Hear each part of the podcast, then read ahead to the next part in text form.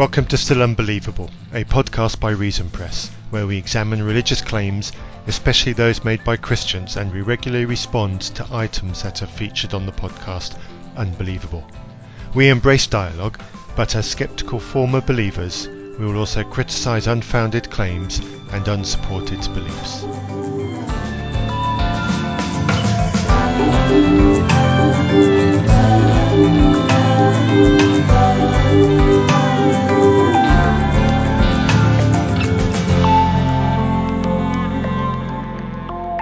Hello, everybody, and welcome to another episode of Still Unbelievable with your regular chaps at the wheel, Andrew and Matthew.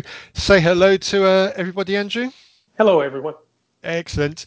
And that is a hello from me. And my big news of the week is for those of you who are UK bound, is I'm out of furlough the end of today. I'm back at the grindstone doing the stuff that pays my salary from tomorrow morning, which is quite bizarre. It means that the 200 hours I've spent on Assassin's Creed over the last three months have not been wasted. So, amen to that. Right now, so uh, with that out of the way, our guest today I invited onto the show. We've only literally touched base in, in the last week because he posted an interesting uh, comment on the Unbelievable Facebook page following a recent episode of Unbelievable about uh, a study that uh, and report that he's been writing on why people leave the Christian faith. And Andrew and I, having a little bit of experience in that matter, thought this is somebody that we should talk to. So, welcome on board, Joel. It is a genuine pleasure to have you on, and thank you for being so keen to come and talk to us. It's a pleasure to be here. I enjoy talking about my research. So, and tell us about your research. What prompted you to write this article? And uh, we'll we'll go into some of the details of what you've written. Well, okay, so I do enjoy talking about my background, so if I can go into that a bit, I find it quite amusing how I got to this point. I uh, I'm an artist at heart. I, I really enjoy being creative, and so as I'm going off to college, this is kind of what I want to do. But my parents wanted me to have a job, so they insisted I go into a field that would get me a a career, and uh, they pushed me towards special education for various reasons. Hmm. So I go into that as my undergrad, and through a series of misadventures, I end up getting a degree in psychology that I didn't want. Um, so after having gotten that degree in psychology, I got the only job I could uh, with an undergrad in psychology, which was working with abused children. And I don't mm mean to make that humorous. That was mm a period of my life when I got to see some unpleasant things but I felt I made a difference. I eventually did get a master's degree in special education, after which I went into a job working with students with severe behavioral problems, and these are teenagers. So, and then after that, I began to pursue my my academic career towards a PhD in behavior analysis, which is where I stand now. So, how did I get to around to doing the research that I'm currently doing? Well, in about, I want to say 2012, I took up a, a, job, a position as a freelance writer for a um, online publication called The Examiner, which doesn't exist anymore. So, um, but the their philosophy on doing news was to hire nothing but freelance writers and then give every one of their writers a different beat, if you will. Mm. So my my beat was in uh, Christianity, specifically Christian apologetics. And so I they didn't give me assignments. I had to come up with my own news. And at one point, I uh, decided why not do a week of biographies on uh, people who were atheists and then converted to Christianity. Uh, so I did that, and it was meant to be in a journal pieces, uh, and it turned out to be the most popular thing I'd ever written. Uh, and I got quite a bit of response, but one of the responses I got from atheists was, why don't you do a series on Christians that became atheists? Well, the psychologist in me was looking at these biographies as I was doing them and noticing trends and patterns. And so I inadvertently did a case study on what causes an atheist to become a Christian. And it fascinated me. And I was actually interested in finding out what happens when a Christian becomes an atheist. So I began to work on that uh, very recently, about two or three years ago. I began to collect the biographies for that, and it became much more apparent that the the patterns were persistent and predictable in those cases much more than when atheists became Christians. So I began to make this my life's work, if you will, and I began to pick up the literature and academics, and I've done quite a bit of research at this point, and I uh, consider myself an expert on the topic at this point. And just for clarification, because I know this is a distinction that gets discussed quite a lot when atheists and Christians meet. When you're saying the word atheist in this context, what specifically do you mean? Well, of course, that's the uh, question, isn't it? Um, for the purposes of my study, I've been taking the word of the individual who who is giving their autobiography or biography. Uh, so my question is, how do you go from identifying, taking on the label of Christian, and identifying or taking on the label of atheist? So I let the individual who is giving the testimony define what they mean by atheist, because if I restricted my research to only people who you know, professed a particular definition of atheism, I probably wouldn't get any research done at all. Okay, no, that's a fair comment, and thank you for that answer. Andrew, you had so, something? Well, maybe. I wonder if in the answers in the research, so we're going to get much deeper into your research in a minute, and I like the way it's laid out. But you said that there are some predictable patterns, some things that you see uh, that sort of helped you develop a model.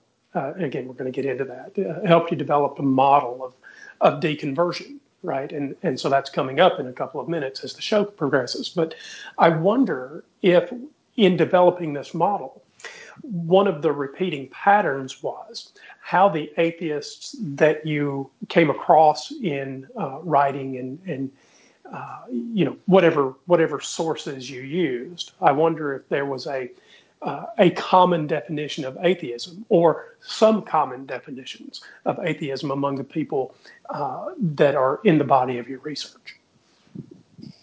So, they, the the definition of atheism that stands most prominently is that which is opposite of Christian.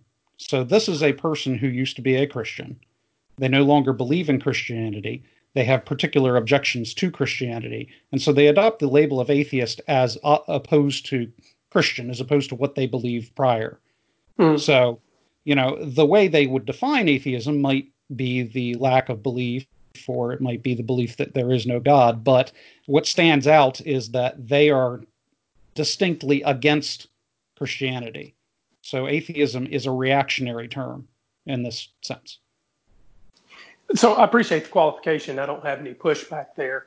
Um, I am uh, I am one of those atheists um, who is not entirely hostile uh, to Christianity, uh, and and I'm also one of those uh, weak atheists who would say I am not saying that there is no God. I am not convinced that any God yet presented to me meets the burden of proof for its own existence. So that's my view on atheism, and it looks like I might be in the minority. So, so that's uh, so that's interesting. Uh, well, it's, it's, it's an interesting place to be. Clarify something that I interests me in my research is that mm. initially the individuals I'm studying they don't reject the idea of God so much as they reject the church. You know, the thing that mm. drives them out the thing that really precipitates this change is the church in which they mm. are uh, currently members. Um, mm. And frequently, when they raise objections, they raise specific uh, objections specific to their particular religious background. So mm. again, I consider it reactionary. They're reacting against something they have objections to that they no longer sure. believe. And so I doubt that they sat and, you know, thought through the philosophical definitions as they took on that identity. Most sure. likely, they were thinking through their particular objections and their experience. Sure, I, I completely accept that. I wonder, and this is this will be a topic for probably a good bit later in the show, but Matthew asked it of me in the run up.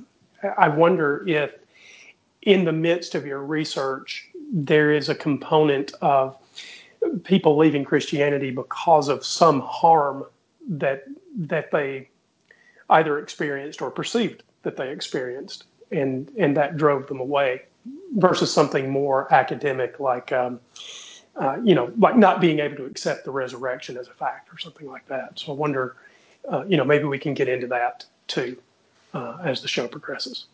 Sure, I can speak to that. Cool. Uh, yeah, I'd like to stick on definitions for a minute as well, because there was something else in the introduction in your article where you draw a distinction between two words that me and quite a few other people who are former Christians use interchangeably, and that is deconstruction and deconversion. Can you um, talk about why you've made some kind of differentiation between those two words and how they're used?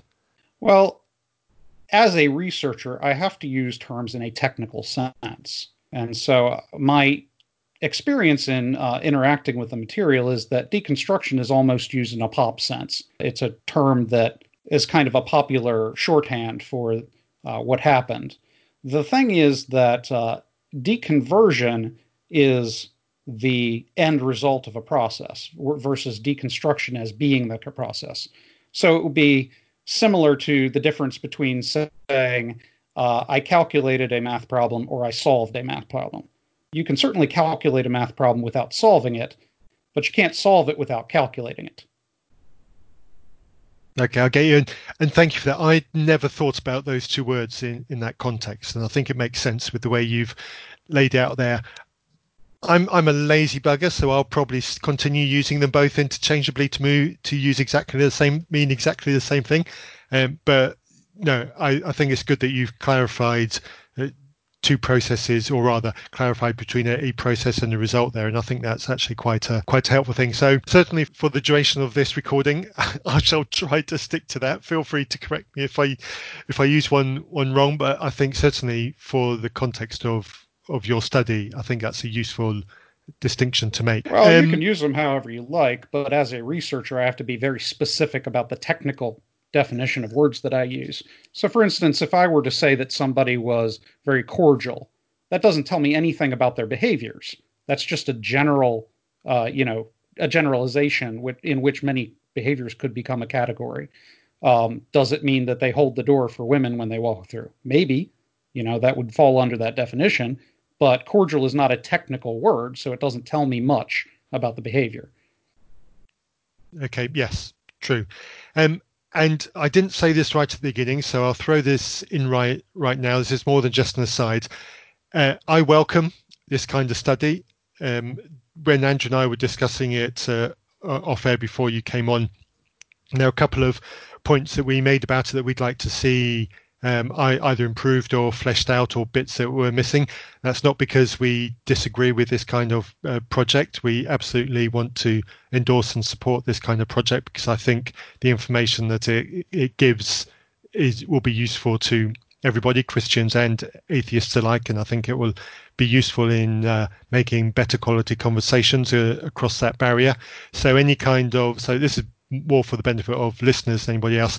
Any kind of uh, critique or criticism that we might give for this is all in the context of of down the line this is going to be a better report for it and i certainly look forward to talking to you again at some point in the future when this is this is a, a full fledged um, more meaty uh, document with uh, more useful information on it because I think more useful information is great and, and good for everybody.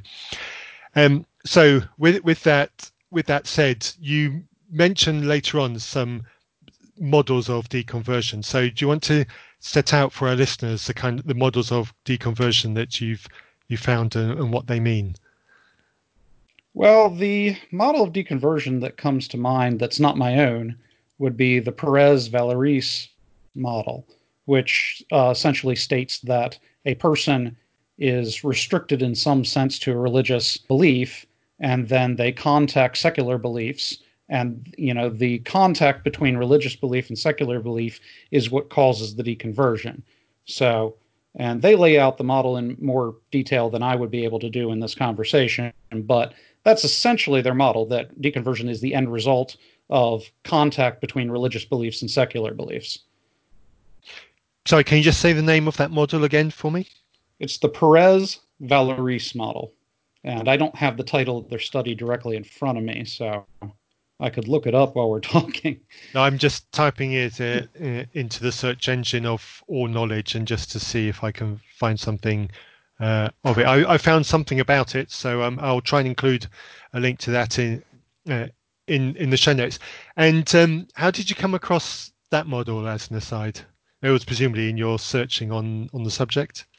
Well, this model was commended to me by a uh, fellow psychologist who was aware of my research and came across it um, in the academic da- databases. So I can't claim uh, the discovery of this one myself. okay, well, so we're about to get into your model, uh, is is my sense. And when you were preparing the model that we're about to talk about, um, did the Perez Vallieres model figure importantly into the construction of the model of, of your model that we're that we're talking about today, or is it uh, is it a reimagining entirely? Um, so, you know, do we need the Perez Vallieres model going forward to help us understand, or is your model pretty independent, and we can talk about it largely without uh, without academic knowledge uh, of the Perez Vallieres model? Now, I had more or less developed my model when I came across the uh, Perez Vallieres. So I had to take that information from that study into account and see if it could be incorporated or consistent with my own model. And I think that it can. I, I feel as if the Perez Vallieres model uh, contacts something very important in the process. I think it's an oversimplification, but it definitely works in to the model that I have uh, in one of the stages that we'll discuss. Okay. So uh, maybe we should be uh, done with the appetizer for the listeners. We should just we should just get into the model. I, I sort of hear the listener feedback right now. Um, why are you beating around the bush? What are we doing? Um, so so tell us about your model in regard to uh, deconversion, because that's what we're here for. Okay. So I'll lay out the five stages of the model without you know trying to exhaustively cover every stage. Uh. We can do that going forward, but the model uh, consists of five stages. Uh, the first stage is the uh, setting conditions. Now, when I say setting conditions, we're we're talking about the kinds of things that form the background of a deconvert. You know, when we look at deconverts and we look at their religious backgrounds, are there any patterns or similarities? It turns out there are. And so the job is to categorize what are those similarities. Now, in uh, my field of behaviorism, a setting condition would be something uh, that we would call an establishing operation, meaning that this particular setting, this thing that happened to the person, makes the behavior, the target behavior, in this case, deconversion, more probable. So, an establishing operation might be, say, uh, eating a bunch of salt it would make the behavior of drinking water more probable. Hmm. Um, so it's basically a thing that establishes the behavior we're looking for, in this case, deconversion. Hmm. So the setting conditions in this stage uh, deal with the religious backgrounds and the kinds of experiences the person has um, going forward towards the uh, deconversion. The second stage of the model is uh, stressors. Now, when I say stressors, I mean particular circumstances or uh, things that happen to the person that cause a stress, a buildup, uh, which primes them towards the deconversion event. Um, so, to give examples of stressors, one of the most common ones would, of course, be various doubts that come up. You know, they have questions about uh, various things in the religion, perhaps things in the Bible, or uh, you know, the problem of suffering, things like that. Now, in terms of stressors, these aren't the things that, you know, break out and cause them to deconvert. These are just building pressures, things that they try to push to the back of their mind, perhaps, um, so as to avoid, you know, leaving the fold or the kind of criticisms that might come for entertaining those kinds of doubts. But it could be but other. Just things. create just creates the cognitive dissonance that um, that is sort of the foundation for other events or it primes that. You know, mm. it might not even be creating it. It might be something you push to the back of your mind and forget about, uh, mm. depending on the person or the situation. But yeah, I mean, it could start to create the cognitive dissonance as well. And then, you know, there's life circumstances. So, for instance, in several of these cases, the person was going through marital problems or even divorce is a stressor. Of course, it would be. Um, you know, and problems with the church. We see movement to a different church because of disagreements uh, as a stressor. But probably the most common stressor is the Perez Vallieres. it's the coming in contact with uh, ideas that you had never considered before. So, say you grew up in a restrictive religious background and then you go to college, and now you're dealing with ideas that you never interacted with before because you were restricted and kind of isolated uh, within that Christian community. Um, so, and you know, moving to a different location. So, moving from the Bible Belt to California, for instance, uh, that culture shock that comes with that, that would be a stressor. So, again, these are all things that kind of prime the deconversion process. The next stage of the model would be the trigger event. Now, the trigger event is that thing which occurs, which starts off the deconstruction process, right? So, um, you know, I mean, we've had a number of uh, high name Christians who have recently come out and, uh, you know, said they've deconverted. They're no longer believers. Uh, and this is something that's been happening pretty frequently nowadays. And so this person will come out and they'll say, you know, this thing happened to me and now I no longer believe. And the thing that happened to them is what I would call the trigger event. So we've got these stressors, and they're building up a certain kind of mental pressure uh, in the person. The trigger event would be kind of like the pin that pricks the balloon and allows the release of all that, pressure, uh, or it'd be the straw that breaks the camel's back. So basically, it's an event which gives them intellectual permission to start exploring these doubts that they've been kind of accumulating. And so after the trigger event, you have the deconstruction. Now, deconstruction can go in one of three ways. Either the person will try to rescue their Christianity. They don't want to deconvert. They're afraid of the you know the fact that they might no longer believe and what the uh, consequences of that'll be. So, in order to rescue their belief, uh, they, they might engage in, say, apologetics. Uh, they and this is what I would call content rescue.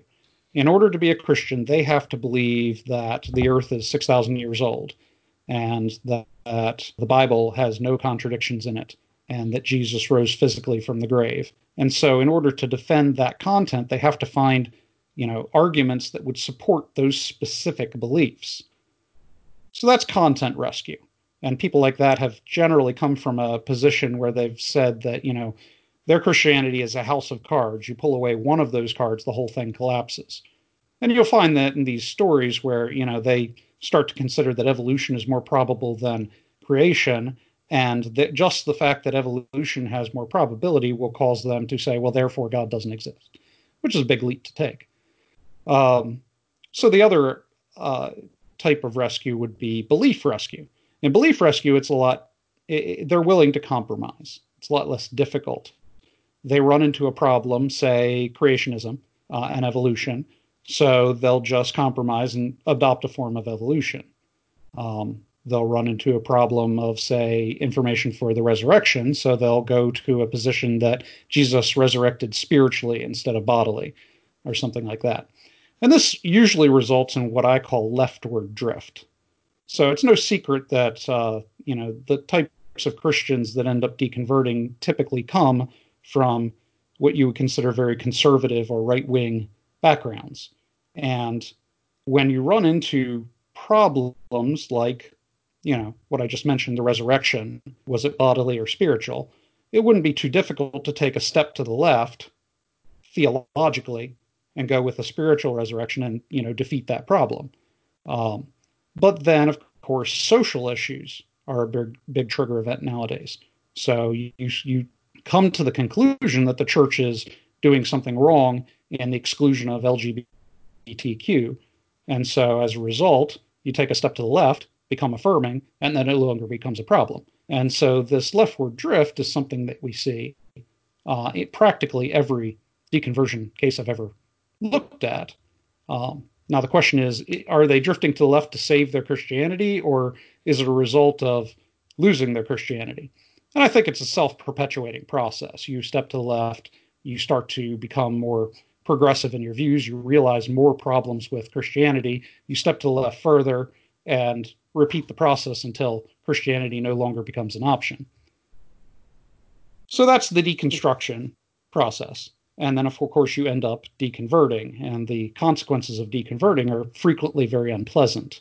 You have to take, you have to, an identity crisis.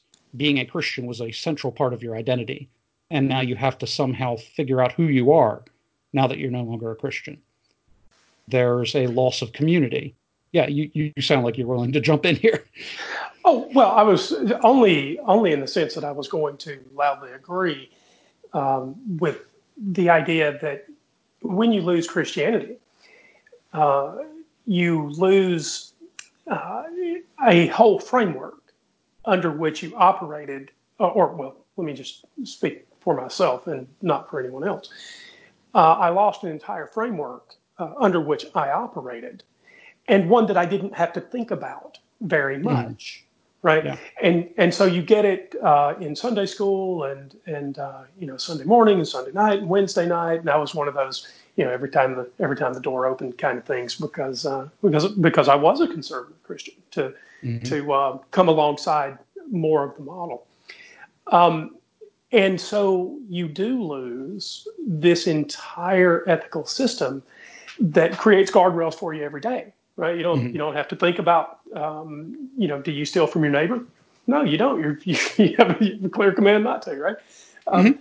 You um, you don't cheat on your business deals. Maybe maybe you don't consume alcohol, or maybe you do. I mean, that's sort of up in the air. But there are all these things that you don't do because there's an ethical system that has been handed to you uh, on hold, right? Mm-hmm. And the the deconversion process does mean uh, if ethics are the thing that is is important to you as a Christian, it does mean that you have to reconsider your entire ethical framework, and that is a big task.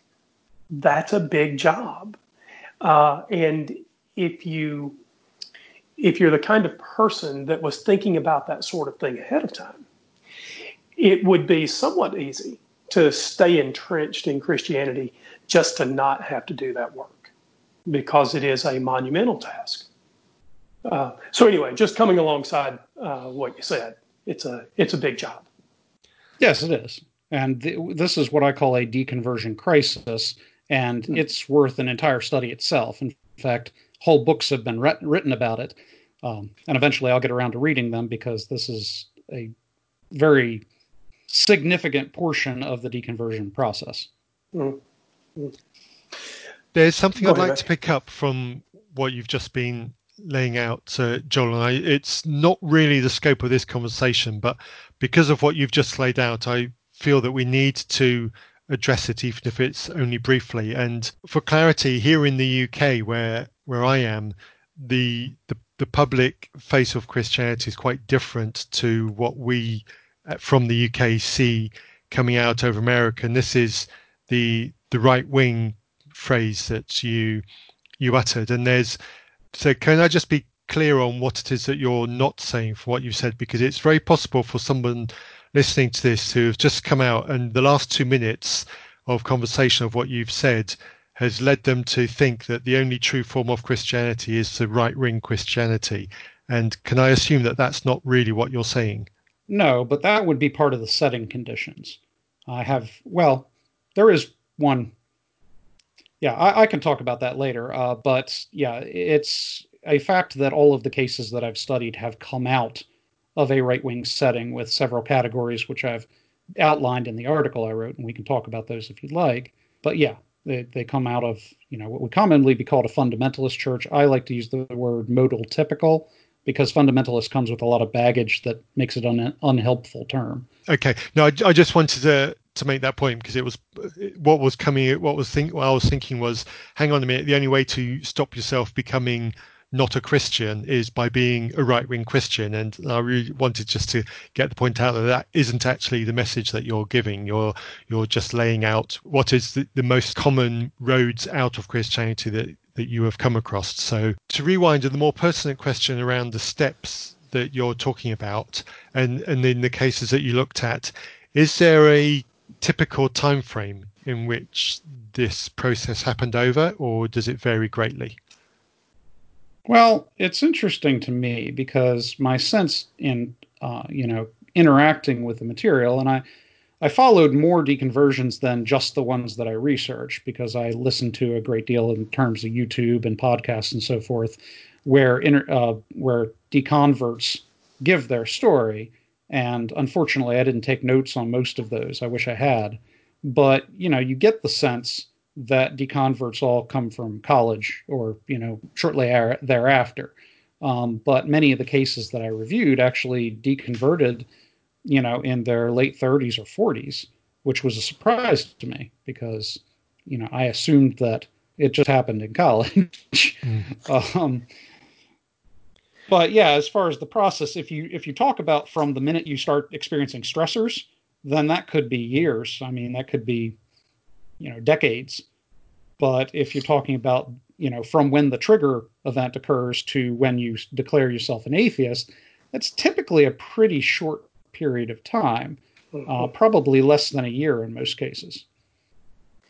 As a matter of um, as a matter of resource, we have a um, a fellow podcaster that we're friendly with. Um, he's uh, his name is David. He runs the Graceful Atheist podcast, and his show is entirely about deconversion.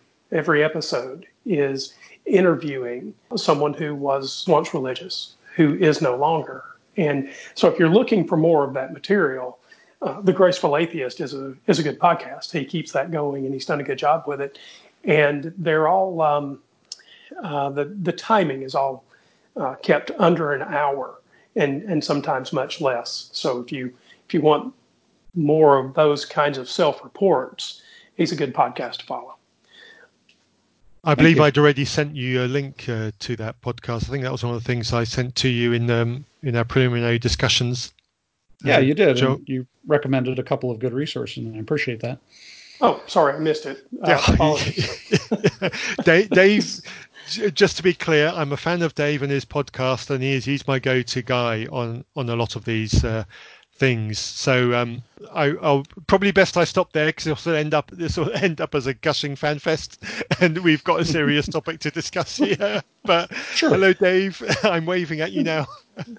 so maybe maybe we can go back to the very first step uh, in this model and talk about it in more detail because I, I think there's some I think there's some fascinating well I don't know if anybody else is going to find them interesting.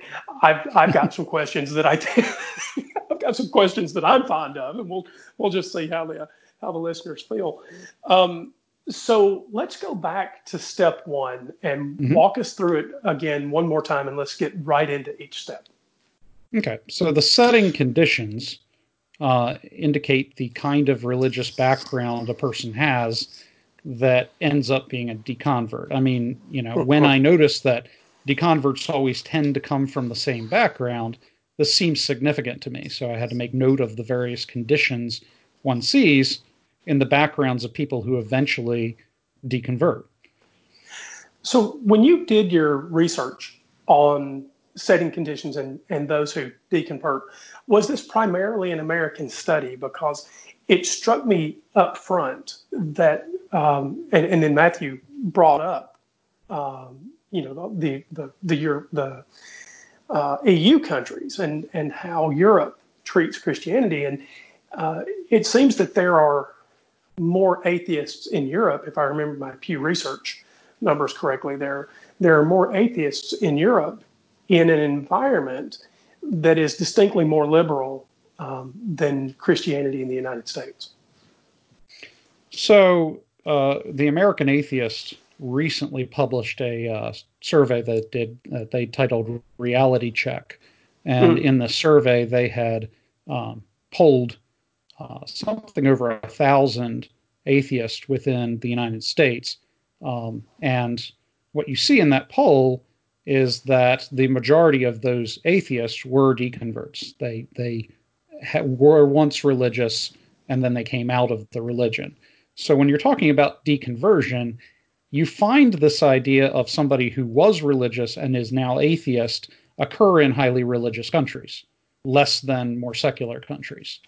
Um, and so I went with, I, I, approached the process initially like a journalist, which was a mistake.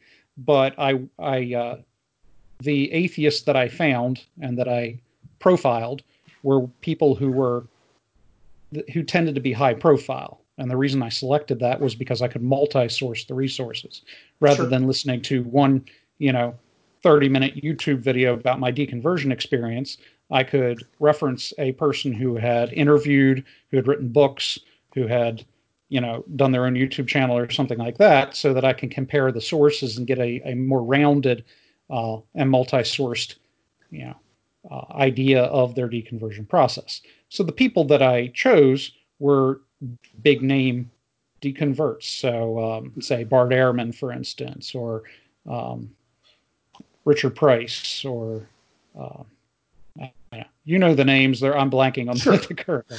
no, look, there's there's plenty. Um, I think Richard Carrier was a uh, a former Christian, though I might be wrong about that. Um, I don't know about he Sam was, Harris, but unfortunately he didn't talk about it enough for me to find the resources profile.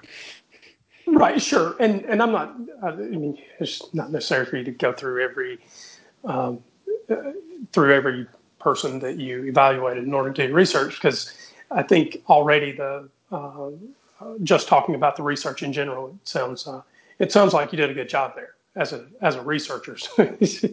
you know, if people want a marquee of prominent atheists who were former Christians, they can do that Google search on their own. Um, yeah. So um, I'm I still am fascinated by if if it is conservative. Um, let me let me go further than that. This might not fit into your research, but you know, conservative Christianity isn't always an evil, right? So uh, it is it is a specific type of of very restrictive conservative Christianity that, that people in the United States seem to be rebelling against, and we can talk more about that. But I'm still fascinated by the idea that um, you know people move left and move left, that sort of leftward leaning salvation of Christianity, and and so what I would expect to see um, is that in countries where Christianity is more liberal, I would expect to see a higher population of Christians rather than a lower population of Christians, and the European Union doesn't seem to fit that mold. They have a more liberal Christianity with a higher population of atheists. So that's interesting because, um, you By know, the way, this the isn't question... implicit criticism. I'm I'm genuinely curious about your thoughts. Can I can I just jump in here, Andrew? I think the mistake you're making here is you're conflating people who are atheists with people who have deconverted. I think the number you need to be looking at is those who have exited Christianity rather than those who have never bought into Christianity in the first place. Yeah, well, I'm not sure. Uh, so, so that's that's an interesting thought, but I'm not sure there.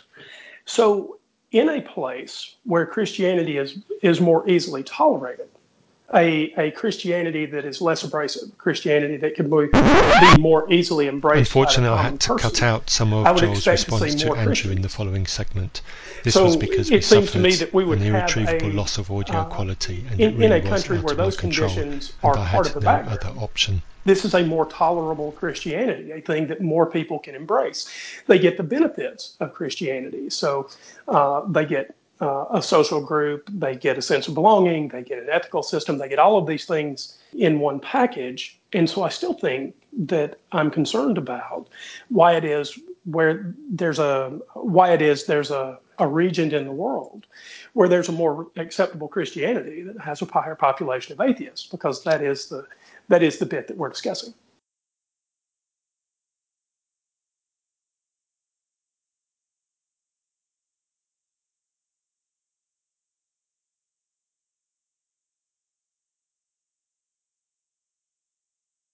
Well, I think I can answer that question by going over one of the cases that I profiled.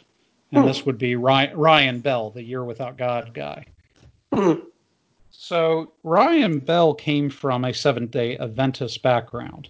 And uh, he was raised in sort of that background and he schooled in that background and he be, eventually became a pastor in that background. And so, Seventh day Adventists, for people who don't know, tend to be pretty stringent and restrictive in the types of rules that they hold for their congregation.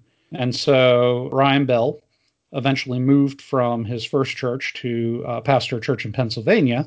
And he was surprised to discover that the people in that church, the women tend to wear makeup and they, you know, people tended to smoke and they did all of these things that Seventh day Adventists weren't supposed to do. And so he was faced with the difficult decision of do I enforce the Seventh day Adventist rules or do I become a little more relaxed in my standards so, well, you know, so that these people don't have to, you know, be too you know rigid in their behavior. Right. Uh, so he decided to relax without going into the details. Is that he persisted in the ministry when the hmm. Seventh Day Adventists asked him to stop. He was very socially justice minded, and he tended to preach more of the sort of love, grace, peace kind of gospel. So this was where he had ended at, and then the Adventists asked him to step down. And you know, in his mind, he was still a pastor. He was just a pastor without a church. And so he pursued those things which were important to him, which was the social justice type things. And when in doing so, he ended up uh, shoulder to shoulder with humanists. You know, most of the people he was working with were not Christians. They were people who were concerned about these and just happened not to believe in God. And so at some point, somebody asks him, "Well, what difference does God make?"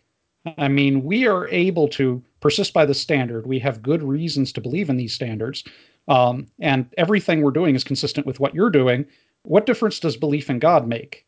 And so this struck him, and then he did his year without God thing, and he came to the conclusion that God isn't really necessary in order to abide by these moral standards and do these important things that I'm doing. And so God just became obsolete and in the type of behaviors he liked to do. And so this might be somewhat what you're seeing in Europe is that the idea of God has become obsolete because you can persist in these kinds of values and standards under different conditions than religion. That does bring some light to the question.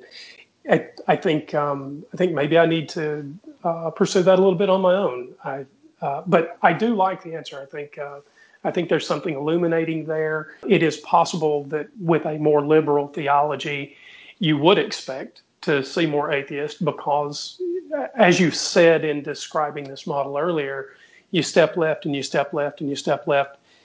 And sooner or later, the Christian project is something you don't need. And, and so maybe it is natural that a very liberal Christianity goes hand in hand with a higher percentage of atheists. So, so thank you. You're welcome.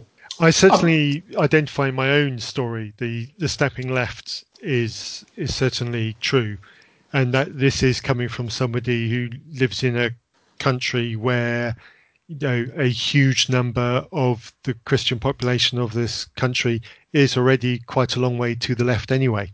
Uh, oh. So, but yeah, I, I, identify with that with that stepping left uh, bit. Um, anyway, Andrew, you were going to say something else. Oh no, I was just agreeing. I was uh, just active listening, uh, okay. which is why I should stay on mute more. Right. Really, uh, it seems to me that stressors happen all along. And I, th- I, think we all agreed on that. You know, you can have these stressors very early on and they continue to build and continue to build and continue to build. Mm-hmm. And and so then there's a, a trigger event. And so my query is about the interface between these stressor events and triggers. Okay. Because it almost seems that with enough pressure, almost anything could be the trigger event, right? So maybe it's a divorce, like you mentioned earlier, but it might also be um, the loss of a job or a problem with a with a child or the loss of a loved one. It seems to me that a trigger event could be almost anything because really it's just another stressor. And so, do you agree with that, or have I misunderstood the interface between stressors and triggers. Yeah, so stressors have an accumulative effect. And uh, at some point, the culmination of the stressors results in a trigger. Whether or not the trigger is some kind, something special, some kind of special stressor, would be difficult for me to say. So it's entirely possible that, yeah, it's just another stressor. It's the straw that broke the camel's back. In your research, when you, I, well, this might be hard to pull out of the research because I think probably if I were to report trigger events in my own life, I wouldn't be as clear about the stressors that led up to it. So I'm wondering uh, if in your research, do people report the same kinds of stressors as problems for Christianity as the trigger event? Or are there problems for Christianity, things that they can easily push to the background, and the trigger event is something very different from the stressors that, that they report? So that's an interesting question because as part of the research that I did, I went through and I gathered together uh, all of the objections that I had run into, hmm. um, and then I mapped charted them out in terms of frequency. So I can briefly read down that uh, list of the specific objections that I saw. Mm. So, would you like to hear that? that yes. yeah, yeah, yeah, that, go for yeah, it. Yeah, that was me agreeing. Yes. okay.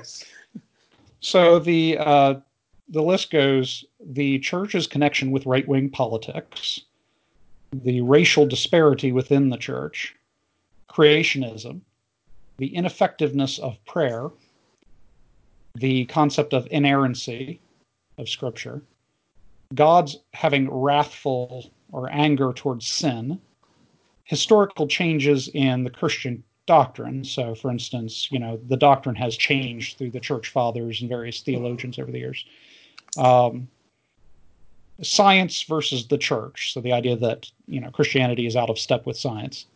Uh, evidence for the resurrection. Bad ethics in the Bible. So, these would be things like God commanding genocide, for instance. Uh, Supporting Christian, slavery in the Old Testament, all of that kind of thing. Exactly. Christian hypocrisy sexual ethics in the church, marital problems, and marital problems is a trigger. So I don't know if that would be connected specifically to religion, except for the you know idea that God didn't stop this problem. Hmm. Uh, the failure of miracles, the concept of hell, the concept of sin. Uh, now, this is one of the bigger. I put it under empiricism, but basically, it's this idea that there is no evidence. You know, you look at it, there's no evidence to support it. Mm. Uh, the historical inaccuracies of Scripture. So, this is the inaccuracies of Scripture that relate specifically to history that we know. Mm-hmm. Um, the concept of suffering and evil. Uh, good people that exist outside of the church. You know, if it's the only way, then, you know, how come we can see people who are exactly as good as I am, if not better, that aren't Christian? Or the problem of other religions. You know, you adopt the religion in the area that you're born, or everybody is convinced of their religion and what makes me the right one, that kind of thing. Hmm. So, on my list, the highest number of errors go to the concept of inerrancy of Scripture. Interesting. So, uh, first, every one of those was at some point a stressor for me. Mm-hmm. I, I experienced them all. In fact, I'm a my blood pressure is probably 180 right now. I'm just I'm stressed just hearing the list. Uh, no. Yeah, so, I could explain that to you, but go on. Yes.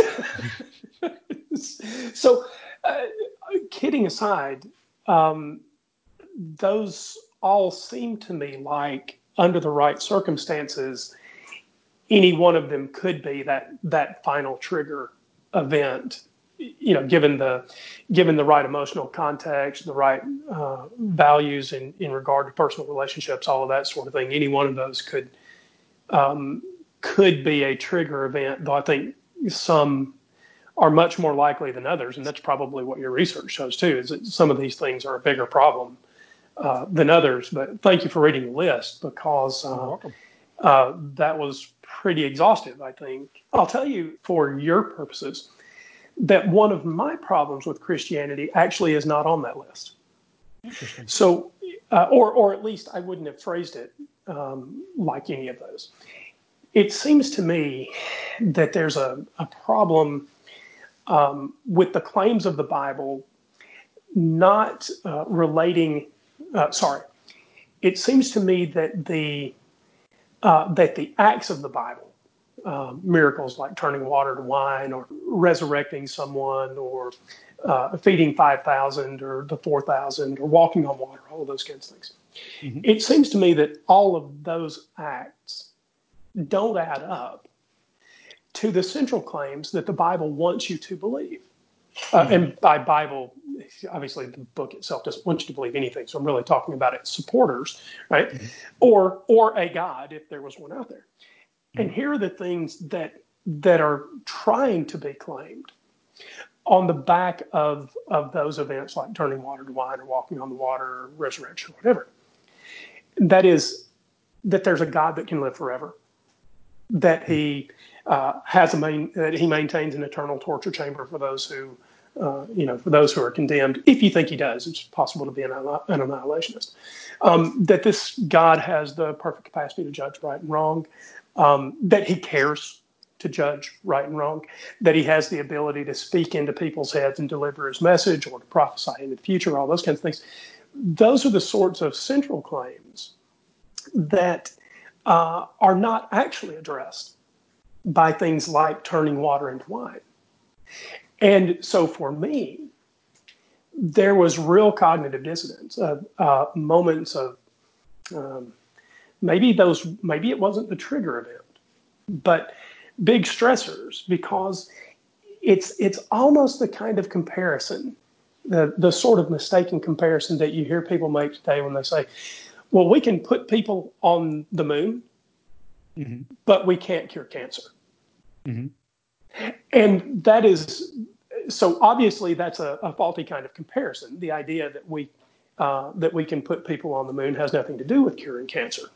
Mm-hmm. And in like manner, the ability to turn water to wine may say nothing about the capacity to live forever or any of the other central things that you have to believe in order to accept the eternal life story. Mm-hmm. So anyway, I, I don't know if you've uh, if you've heard that objection. It is actually a significant objection of mine, and uh, don't know if it fits into your research, but you get it for free whether you wanted it or not. So yeah, I appreciate that. uh, so always so about collecting data. So yeah, well, I'll be interested to see if that uh, if that turns up in your uh, in your final product. I suspect not, but uh, so well, if you could sum that up in a in a sentence or phrase, that would be helpful. this is oh, Andrew you're talking to. that was my summation, man. You should you should hear the full uh, you should hear the full rant. so, uh, so, so I, I, hear you saying the consistency of the nature of God between the acts of God. Yeah, that is really well done, actually.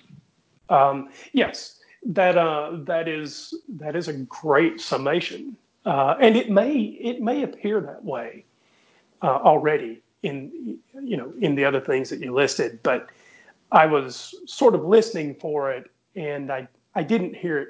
You know, it didn't it didn't ring for me. So so anyway, um, so that gets us through trigger events, mm-hmm. and uh, so then we're into deconstruction. Is that right?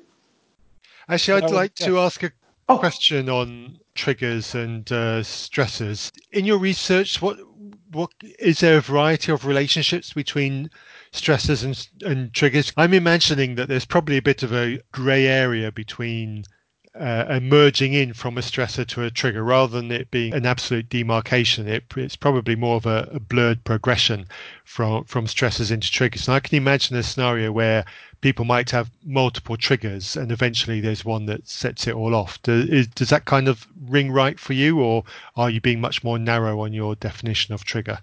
Well, I think that uh, there's much to say about the cumulative effect and where you are in your life when the trigger occurs, because I think this may be where the Perez Vallieres models comes in, because when you are in an environment where deconversion becomes a possibility, as opposed to say being in, strictly within the church environment, uh, when you emerge into an environment that would support or make it more comfortable to deconvert, it suddenly becomes a possibility, and it makes it easier to uh, take one of these stressors and take it a little more seriously. Instead of pushing it to the back of your mind you know actually entertain it and the various uh, consequences that come with it. And so this is why you see a lot of people doing this in college uh, or in a more secular environment because they're no longer in a church environment where they're being pressured to you know hide these things in the back of their mind and or whatnot. Okay, thanks. No problem. So one of the more recent so, um, deconverts that, of course, featured on the uh, Unbelievable show uh, was the gentleman from Hawk Nelson, uh, whose name is escaping me right now. Jon Steingard. Um, thank you. Anyway, uh, his stressors involve no longer being attached to a specific church and then touring and going to various churches at various times. And so he's entering this uh, condition wherein he is no longer being supported by a community or an environment. You know, he is more or less on his own at this point.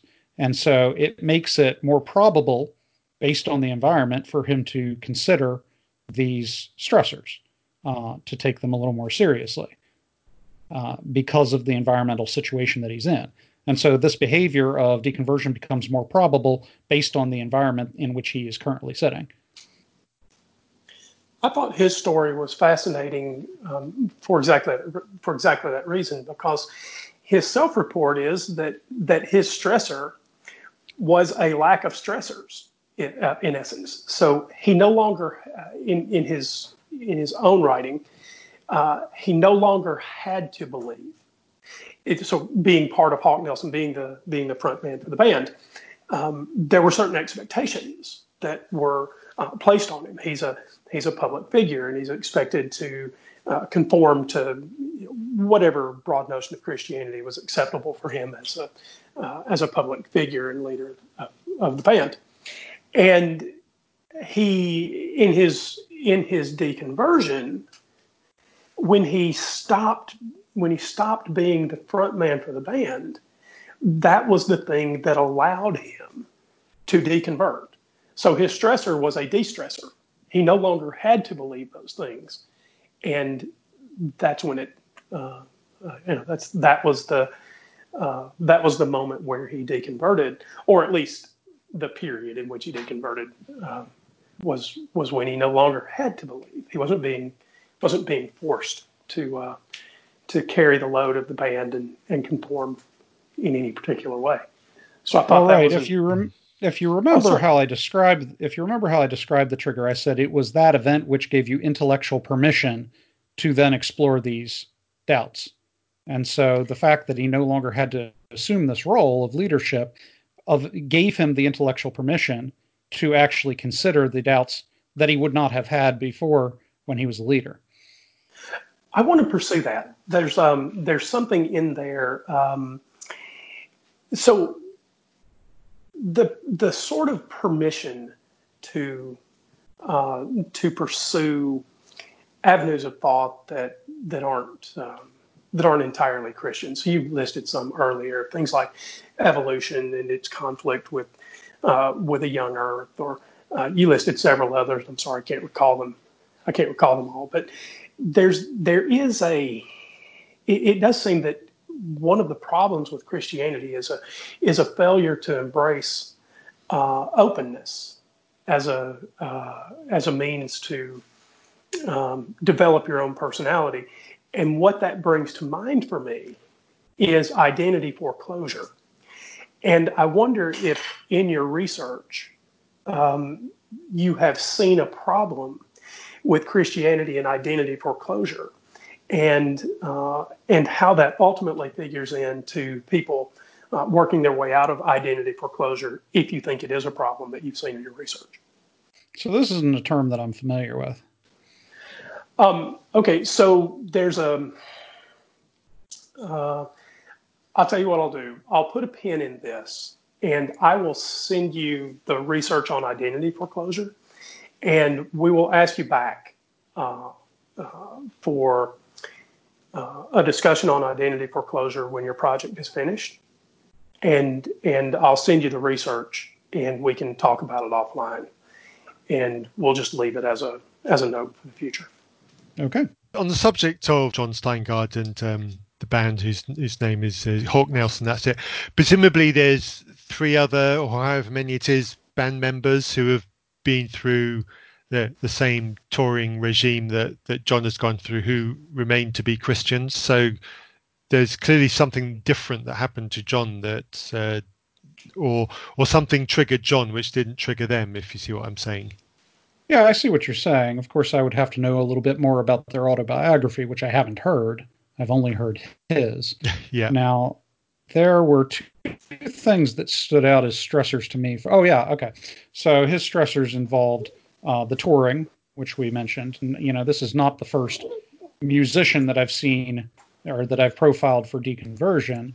And this is sort of a universal thing among Christian uh, musicians that they tour. They don't have a regular church uh, uh, community, and community is one of the most is one of the driving uh, reinforcers for people who are Christian. You know, this idea that you have a specific community that accepts you and that you're part of, and this, you know, is one of the things that makes religion so attractive. Um, so this loss of community that uh, touring musicians go through, and this fact of constantly having to sit in new churches with new approaches and ideas, can cause uh, the the technical term for this is tr- tinkering, and tinkering is a term that's used in cognitive psychology, uh, wherein a person encounters a new idea with which they're not familiar, and now they have to adjust their own ideas to incorporate this new idea. So, you know, you could reject it or you could kind of modify your existing beliefs and ideas to incorporate this new thing that you've run across. And when you're constantly tinkering, you know, when you're going to church after church and seeing new approaches, this itself could be a stressor. So, you know, obviously, again, the other band members went through that. Now, he, um, in his writings, which I've read some of, he mentioned that there was a, you know, a big pressure to perform when he was a younger person in a church.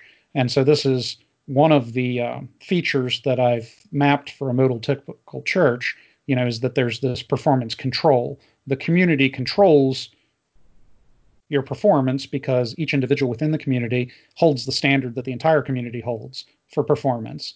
And so each individual reinforces that behavior in each other individual in the community. And when that um, behavior is not being observed, it's punished through things like uh, shame and, and guilt. Okay, from from the uh, the wider community and, and the expectations on him, presumably. Correct. So he said that this was a problem about his church growing up was that you know there was this this standard that everyone was expected to live by, and that was a difficult thing for him to deal with. Yeah, interesting you say that. I'm I'm having some memories with you saying exactly saying that of similar sort of things in, in my own childhood. Um, you you don't know most of our listeners, I think, uh, are already familiar with some of my backstory. I grew up in a missionary environment in in, in Central Africa, so yeah, the expectation of how you behave uh, as a child is um, yeah that that's something that I identify with. So we're now on to the last bit, the the deconversion. Do you want to um fill us out a little bit on that? Well, obviously, deconversion is the end result, and you know the model could stop there and you know and so, say it's reached its final conclusion. But the deconversion itself has some features which are, you know, of interest. There's a uh, psychologist, uh, H. Gooren, who describes religious conversion, which is another one of my studies, as a conversion career, meaning that conversion doesn't just stop at the point where you declare yourself a Christian. You know, it defines what you do going forward. And so the same might be said to be true of an atheist who is deconverted. The deconversion doesn't stop at the moment they declare themselves an atheist. This process that they began at deconstruction continues thereafter and affects their life going forward.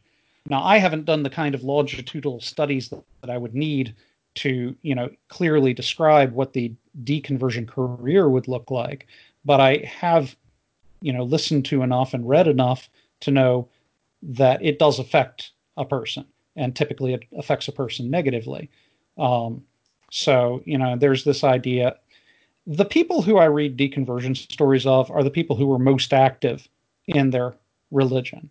So the idea of becoming irreligious has much bigger con- um, consequences for them than it would for a person who you know was filling the pew on Sunday and attending Easter service and otherwise you know running around doing whatever it is they do with their life you know larping and playing video games and whatnot um, so yeah, uh, the people who are most active are the people who are, most likely to deconvert because this Christianity is a big part of their identity. It's not peripheral. It's not uh, compartmentalized. It's who they are, and now they have to redefine themselves as something else.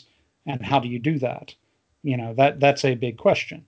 Uh, more than that, you lose a that supportive community, that part which is very important to human beings as a species, that they have a mm-hmm. supportive mm-hmm. community with which with whom they can relate, and you lose that.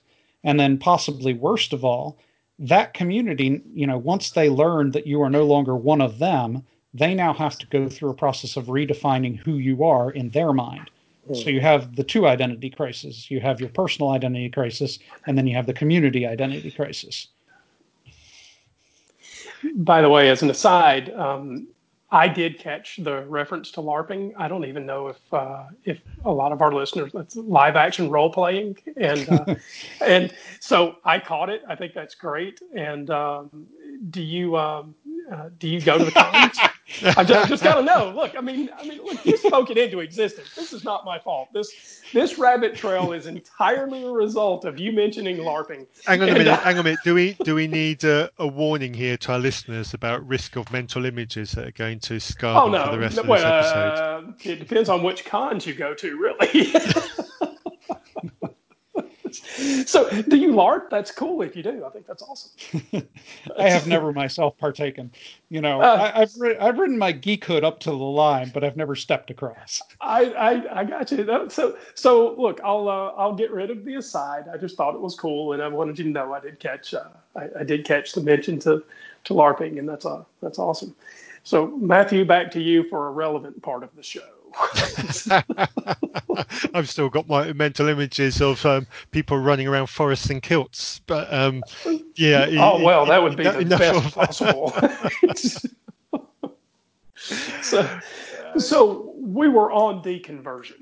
Um, yes, that's right. We are, and um, I think this is the point to mention a, a previous episode that we've done with the the fabulous Clint Heacock of the the Mindshift mm-hmm podcast and we talked to him and we had him on talking about what happens to people after they stop going to church so this is the tail end of the process that you've been describing to us joel and so so what clint was talking to us about was the the deconversion and the conclusion and the stages that people go through which are not too dissimilar to the grief stages yeah, in going through that. So what I probably need to do after we've recorded this is compare some of the, the notes that we've got from this with the notes that we've got from from Clint and see if there's a way that the the two stories um, marry up. And maybe there's a joint conversation we can go to. Oh i said that on air.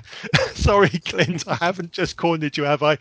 Um anyway may, maybe we'll have a conversation offline and we'll we'll, we'll see what happens uh, uh, about that.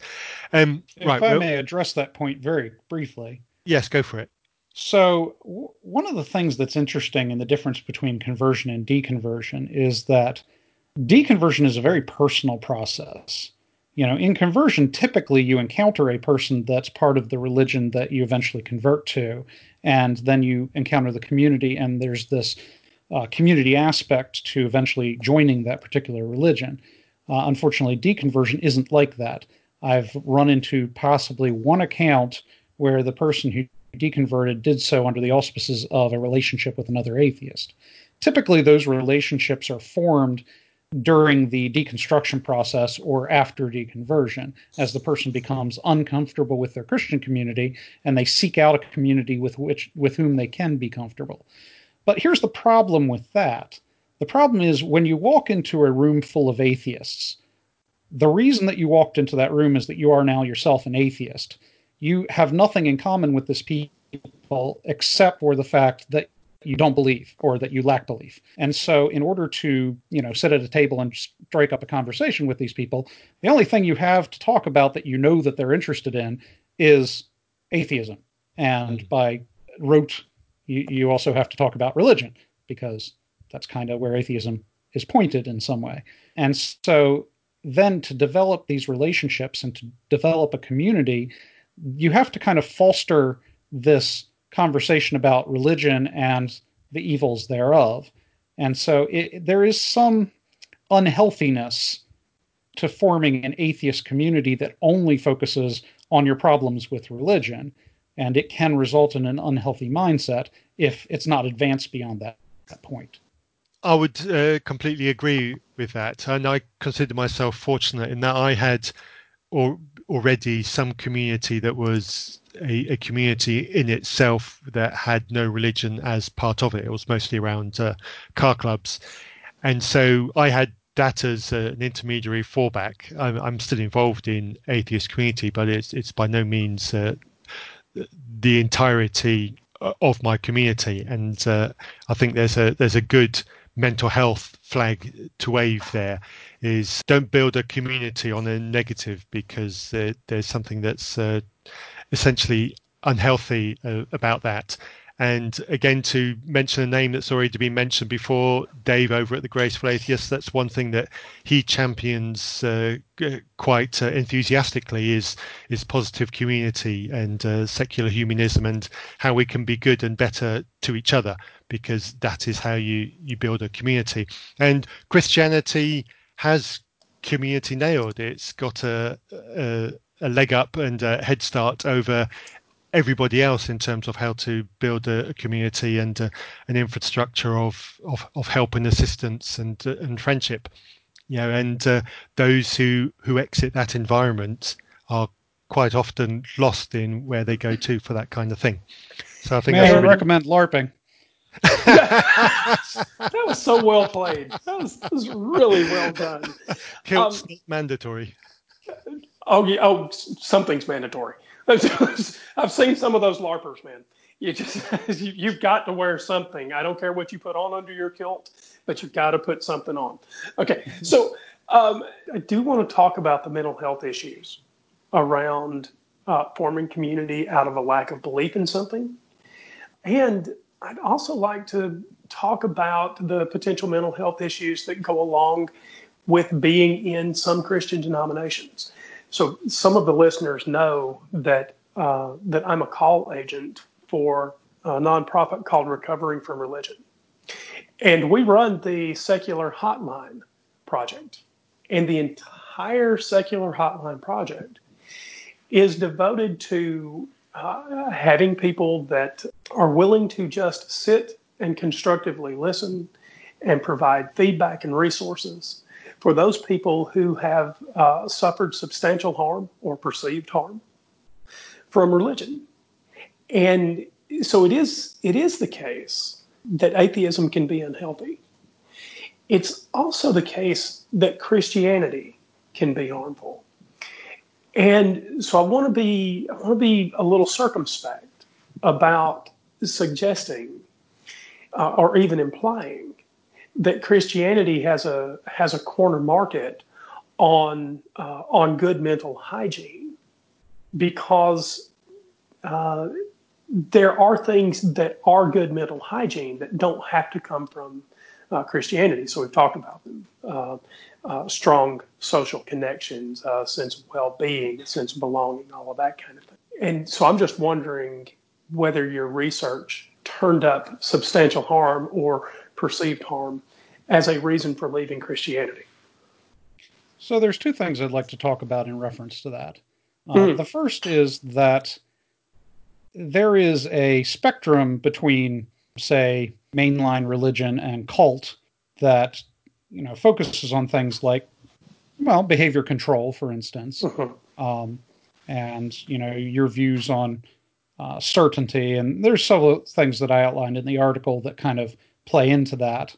And you tend to see deconversions happening more as you get towards the cult end uh, of the spectrum. Uh, and so, you know, I, I, I, hear on when I listen to deconversion uh, profiles, especially shows that are specifically focused on that, that they don't make much of a distinction between, say, a mainline Christianity and a cult. They'll have people in from both, and they'll just more or less refer to both as Christianity. And I think there ought to be some distinction within the pe- spectrum because I think at a certain point, something ceases to be Christianity when it focuses around a single spiritual leader as, you know, and, and starts bringing in New Age books and uh, decreases the um, use of a particular scripture or something like that. But you know, that's a conversation to have elsewhere. Well, so I there's yeah, oh man, we could go a whole nother show on this. I will say that as a hotline agent, what I see, and so this this cannot possibly be representative of anything other than my own experience as a hotline agent. There's no systematic research here. It's just whoever happens to call. But we don't only get calls from people in cults. What we what we generally get is more the call from someone who's been injured by another, and very often that's a, a Sunday school teacher or somebody highly placed in the church or something like that. Mm-hmm. We get we get more of those calls than we well. I have taken more of those calls than I have taken calls from uh, people leaving a, a cult in the sense that the denomination itself was actually a cult, right? So it isolated its members. It uh, perceived that their members are the only ones going to heaven. They have peripheral doctrine that they uh, that they promoted uh, promoted essential importance. All of those things that we that we see in in religious cults, and they don't have to be Christian, right? This this is a sort of cult behavior all over the world, and so none of that is uh, is important, except that I was just wondering how much of the personal harm bit uh, you saw in your research. So just... don't misunderstand me to say that people only deconvert from cults. What I'm trying to sure. say is that sure. as they approach the side of the spectrum, uh, which you know, let's say that the end of the spectrum is a dot that represents cults in the most pure form. You mm-hmm. know, as they approach that side of the spectrum, they haven't reached it yet, but they're getting close in terms of the features uh, of that particular church. Uh, you know, the probability of deconversion increases. Um, yeah, I think that's so, right, and I would say that would match um, with what I hear on calls. So the trouble is that there's probably some Venn diagram overlap um, with these sorts of incredibly conservative tendencies and any sort of enlightenment beyond a person's uh, religious affiliation. And, and so, okay. yeah, I, I, agree that I, uh, as you move right, we get more callers from, you know, the, the, further right you go, the more instances of, of callers from, uh, from that region on the continuum we would get. So, in terms of the abuse by individuals, what you'll find is that in any situation where you set up a position where an individual has the opportunity to have power over another individual, people are attracted to that position that would take advantage of it for personal gain. So, you know, I mentioned that at some point I worked with abused children, and one of the main features of child abuse is grooming. So you uh, you, you take a child and you begin to befriend the child and you begin to place the child in a position where they're dependent on you and they trust you and, and various things like that. And as you approach the point of abuse, you increase that dependency and that trust to a point where the child almost is you know open to the abuse that you put upon them. So, you know, whenever there's a power vacuum where people have the one-on-one possibility of abusing, abusers are attracted to that position. Does that in in uh, indict the system itself? Well, to a degree, it might. You know, if the system is creating positions that attract that kind of person, you know, they would necessarily have to reconsider the types of positions and the monitoring that those positions involve. Now, you'll see things like uh, some of the uh, most successful business people also tend to be narcissistic and possibly even uh, psychotic, uh, just because that kind of person is attracted to that position. So, you know, I mean, does it indict the system? It really depends on, you know, how the system is laid out and how conscious they are of the types of positions they're creating. Sure. How much does the does the system defend um, past bad acts versus uh, being open to change. I'll just not uh, I'll just not speak any specific denomination into existence. just, sure, just sort of. Now, there's another of, point I'd like to make as well. Hmm, please. Okay, so when you do a phenomenological study, and the nature of a phenomenological study is you take a testimony and then you try to extract from that testimony the closest to the true nature of what happened as possible. In the case of, you know, I, I study conversion as well. And what you have in a conversion uh, is uh, the creation of a conversion narrative. So this is where a person looks back over their life and they see the hand of providence and God moving them closer to the point where they, you know, join the church and they're saved and they have this close relationship with God and everything in their life has met, moved up to that point, you know, and so they create this new narrative looking back upon their life from their new perspective. And the same thing happens in the cases of deconversion. You know, there is a narrative that's formed that more or less rewrites the story of their life up to that point. And there's a question of, you know, the reality of what actually happened versus the way in which they've moved the narrative as a result of the deconversion. So, have you ever seen the movie The Usual Suspects? Love that movie. Okay. It's been a while, but yes.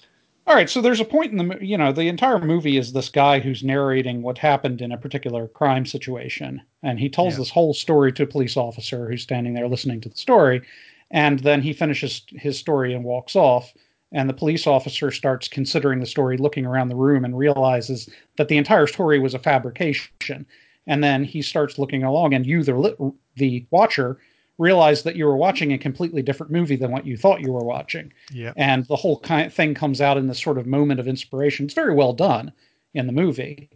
And this is sort of what happens when one converts or deconverts. Suddenly they look back on their life and it's a completely different story than they thought it was. And so what you have with deconverts is that they tend to look back across their um, their religious life you know, in in, the in media res, if you will, uh, they were having a very spiritual moment. They were having an experience where the spirit of God is talking to them, or something like that. And then they look back upon that moment and they have to reinterpret it through their current mindset. And they realize that they were living a completely different story than what they thought they were living at the time. And suddenly, it's not a uh, story about inspiration or you know learning a new tact on life. It's a story about deception. It's a story about, mm. you know, suddenly Christians don't become people who are mistaken, they become liars and deceivers. And, you know, to an extent, this is an exaggeration of what happened based on their current outlook and what's happened to them. So it's difficult as a researcher to extract how much of that reflects exactly what happened and how much of that is a rewriting of the story because of a shift in perspective. Mm, mm. Yeah, that's uh, good, and that that leads to one of the the points I think that uh, I wanted to respond to because um, you were saying it earlier about a lot of the, or certainly the majority of the stories that you're talking about are people who are well, at what can best be described at the extreme end or fundamentalist end or literalist end, whatever, whatever, however you want to describe it, but that far end of Christianity.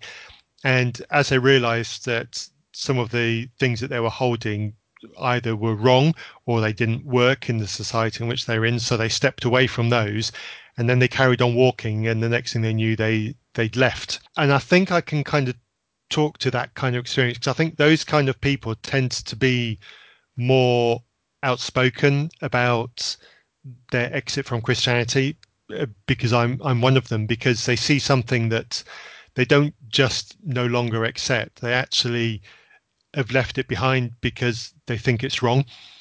Um, and for me personally being taught young earth creationism as a child I I absolutely object to that. Not only is it scientifically uh, untenable, I don't think it helps Christianity either.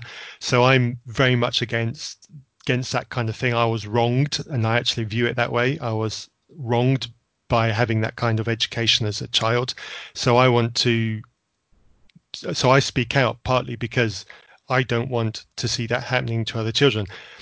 So I, I kind of get that, and I think that is probably a good explanation as to why you see so many people from from that field of Christianity because the people who have exited that recognize there's something wrong with that and they want to oppose that because they, they don't want other people to suffer the same way. Does that make sense?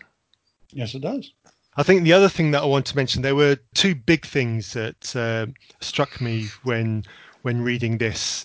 Um, one of them was I didn't see any mention of what is, termed um, religious trauma. Is that a phrase you've come across, and did that feature in any of the the stories that you've got? And was there a reason why that specific experience uh, wasn't mentioned? Well, religious trauma syndrome, as I understand it, is uh, post religious system because obviously up to the point of deconversion you know you might gradually be uh, experiencing trauma which comes to a head at the point you deconvert and then thereafter is when you would go into counseling and you would uh, you know face results of whatever trauma you per, uh, accrued over that period my research was more interested in what happens up to the point of deconversion you know, I was trying to develop a model of the topology of a deconversion. So the trauma that associ- that's associated with that is a thing that happens after, or at least comes to light after the deconversion occurs. And so it's yes, it's something that I've encountered. I've heard it talked about, but I haven't researched it enough to speak to it. You know, I intend to eventually read some of the material and look into it, but it's not something I can speak to based on the research I've done. Okay, thanks for that that answer. And I, I won't pretend to be anywhere near enough uh, knowledgeable about religious trauma to to respond to that specifically. So, dear listeners, if there's a listener who feels that they have the, the knowledge on religious trauma to to respond to that specific point, uh, please send us feedback to the usual email address, reasonpress at gmail.com. And actually, can, you know, there are some things I can say about that. And, you know, because I've heard enough about it to it's very interesting to me that in a lot of cases where I hear about this, one of the things they frequently talk about is this idea that you know you have to fall back on your belief in God to make any kind of decisions. So there's this idea that you have to pray about decisions that you're making, and it's the kind of this constant cycle of looking to God for strength and wisdom and prayer and so forth. And so you know after the deconversion, you have to kind of talk yourself out of all this programming that you've received, you know. And now I d- don't have to pray, but then again, that is not there to fall back upon. You, know, I have to reprogram myself. Another feature which really took me a long time to figure out because it was it was unique and it was difficult to comprehend what was going on was this shift from the certainty that comes from religion to the uncertainty that you have as an irreligious person. So, you know, I mean, as a person who doesn't believe in a God and a purpose and, and you know, what have you, that would be taught by a religious community, you have to be comfortable with saying, I don't know a lot. You have to be able to put things mm. and notions on the back burner for further consideration or, or just admit that there are certain things you can't speak to because you just don't know. You don't have enough information. Versus within a religious environment, there is an expectation to be certain you're certain about the truth of the Bible. You're certain about the veracity of the speaker. You're certain about uh, your salvation. You're certain about this, that, and the other. And uncertainty is looked upon with some kind of suspicion, or you know, as if it's uh, it's a lack of faith, right? So, um, you know, it, it took me a while to get my head around that because it's a perspective that I've never had, and I had to really think about it to and listen to a lot of the testimonies to get there. But this, you know, this sudden being cast from a, a position of complete certainty to a position of complete doubt. The thing that brought this out to me was a study I was reading about fundamentalism and deconversion. And, you know, they had their own definition of fundamentalism. But what was interesting to me was that they put nihilism and fundamentalism on two ends of a spectrum, where in fundamentalism, fundamentalism was complete certainty about everything that you believed, and nihilism was complete uncertainty. And the thing is, if a fundamentalist who has this idea of complete certainty takes a step in the direction of nihilism, they almost immediately take a step into nihilism because they've taken, you know, they are no longer certain. If you don't, if you're not certain about anything, you're not certain, right? Um, So, you know, they're taking a step in the direction of uncertainty and they're, you know, at risk of falling into the abyss of nihilism. And, you know, when you come from that perspective, when that is your only perspective, it's difficult to get into a mindset where you're okay with being uncertain. You're okay with saying, I don't know. And again, that's something that, uh, that I identify with to a, to a certain extent. And yeah, it uh, can be quite quite nervy to to walk that road, walking away from from something which you held with. I wouldn't necessarily say absolute certainty, but certainly a very high degree of certainty. Confidence. And, and yeah, confident. That was exactly the word I was about to say. And you're you're walking away from that, and to a certain extent, you're walking away from it unwillingly in fact, for me, for a great deal of that walk, it was an unwilling walk, but I, I had no choice but to make it. And it's it's a very unsettling experience, and for some people, it lasts uh, quite a long time, and for some people, they get through it quite quickly. But the the whole process is is quite unsettling, and you don't know what to do with it. You don't know who you can trust to to talk to about it. You don't know what the consequences are going to be for your for your social life, and in some cases, uh, for your intimate life. And you know, the the whole thing comes with a whole host of baggage, which is really difficult to carry. So yeah, it's and it's also the experience is also different for for different people. You know, there's there's broad strokes which, which are the same and, and, different people identify with, but you know, each, each, walk is individual. The other thing that jumped out uh, at me, which uh, I wanted to talk about from from your report, is the ridiculously high proportion of people who came to faith as young people or children who were brought up uh, in in Christianity, or if I dare say the word, indoctrinated into Christianity, there's a very high percentage of that kind of person in in those who then go to exit as an adult.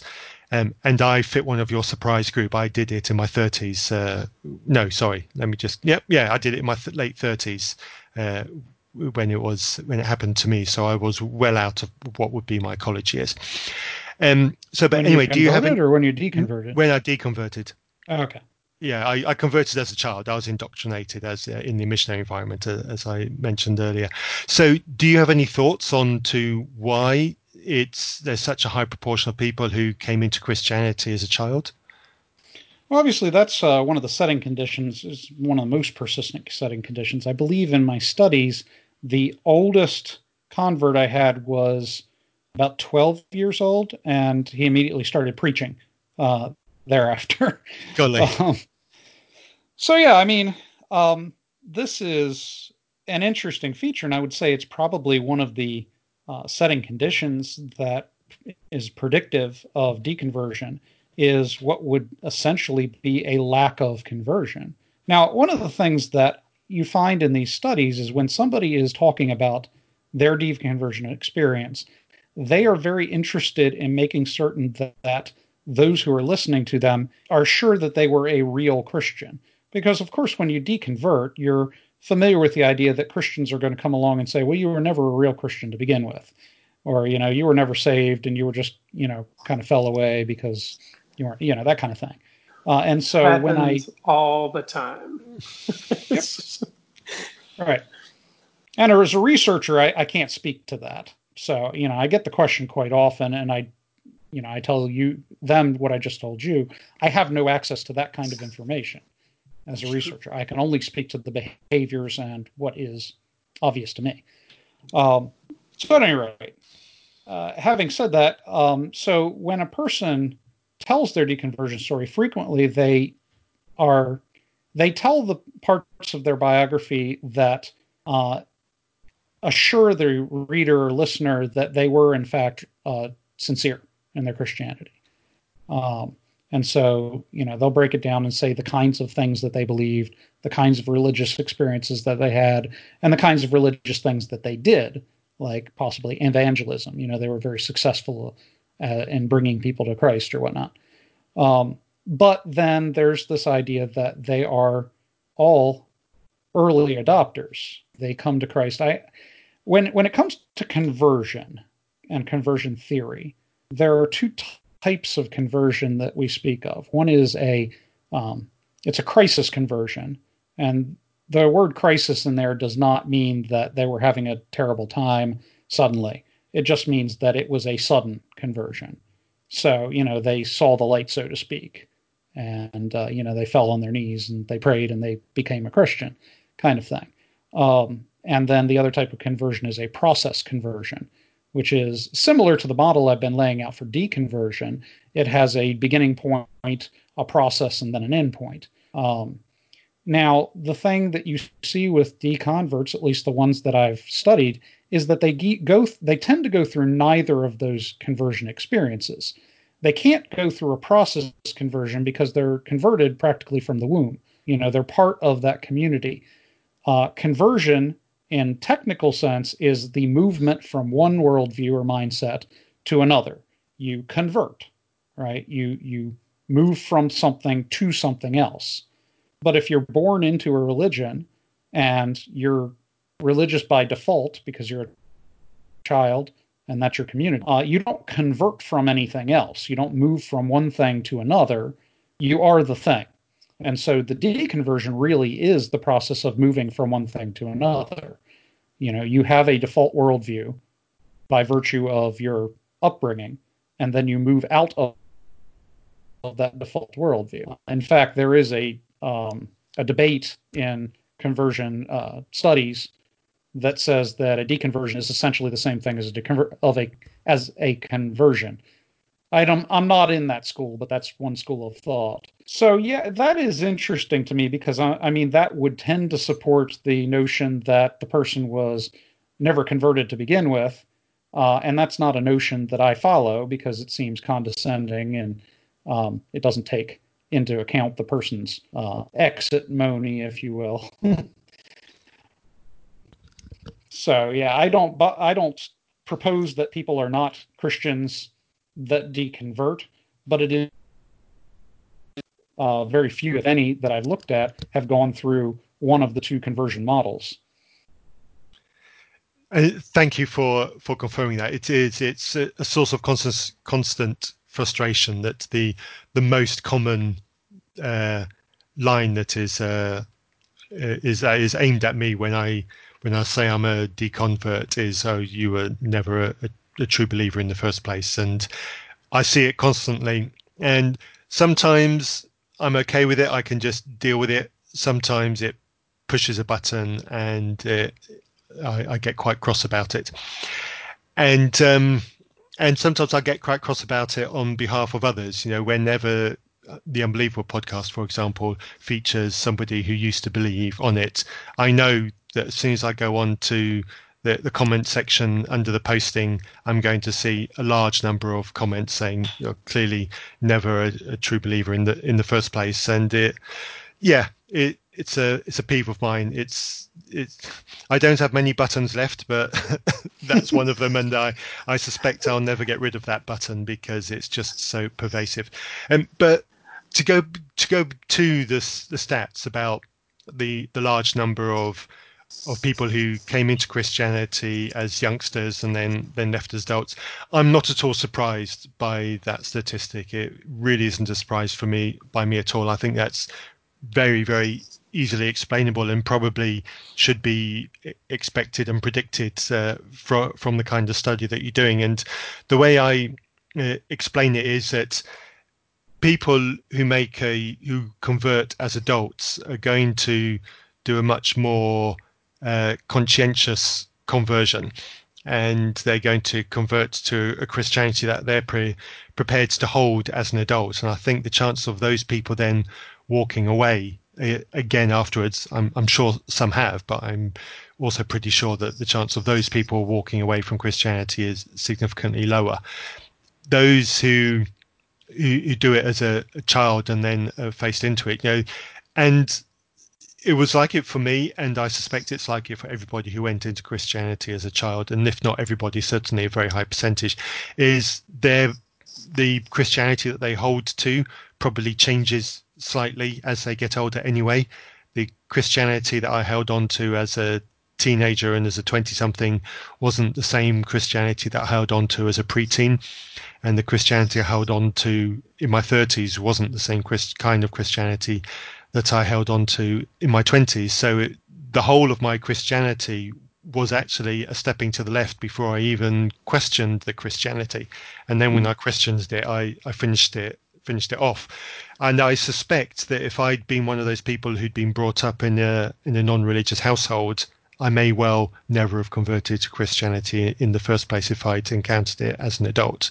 But I obviously can't say that with absolute certainty, but mm-hmm. that is my suspicion of myself. So um, I'm not at all surprised by by this stat coming out from the data. I, I think it should actually be easily predictable. Um, I'm tempted to be very cheeky and say it should be used as evidence that Christian churches should all abolish their their Sunday schools and their their child groups uh, forthwith to to stop people doing this as an adult, but that would just be me using my platform to be cheeky. I don't think. It, um, well, you're not the only one. okay, all right. It's very common. Um, if I may speak to con- conversion for just a moment, um, the con- there are a number of conversion models, but one of the things that is consistent with conversion models is that they begin with a sort of problem in the person's life. It's uh, it's not unlike the stressors, except you know the the person is having some kind of problem for which they need a solution, and uh, they enter a seeker stage. And you know, I mean, eventually the religion is seen as the solution to their problem, and so they go into the next step of the uh, conversion process, uh, and eventually end up as a religious person. Um, now, it's possible in some point that that same person could end up uh, moving to a different denomination or converting to a different religion because they see the conversion experience itself as a problem, a solution to a problem. This is something they associate with solving problems, and so they continue to convert or, or be a religious seeker. Um, but frequently, the person just remains in the religion that they converted to because they've seen it as a resolution to whatever problem that they're encountering at that time versus a, a deconvert who never entered religion as a solution to a problem that's just the waters that they've been swimming in their entire life and then they encounter a problem and religion is the cause of that problem uh, and so they move away from religion um, the thing about moving to atheism is that atheism qua atheism is not a, attractive it's religion that is unattractive. It's what causes them to deconvert is running away from religion, not running toward something else. Yep, I hadn't reached that conclusion, but now that you've uh, voiced it, yeah, I'm I'm on board with that as a, an explanation. I think that works. Um, I was I was trying to work out how I saw Christianity as a problem. I, I'm, I'm, trying to work that out in my head. I certainly saw it as something that was unattractive, so I needed to leave. I'm, I, I, th- I think for me it was it was an evidence based doubt. I don't know if I would necessarily describe that as a problem. I guess it's a problem in in the such that as I could no longer use it to explain what I understood scientifically. But yeah, it might have been the cognitive dissonance that associated with that that became uncomfortable remaining in the religion. Yep, that works. That yeah, that works.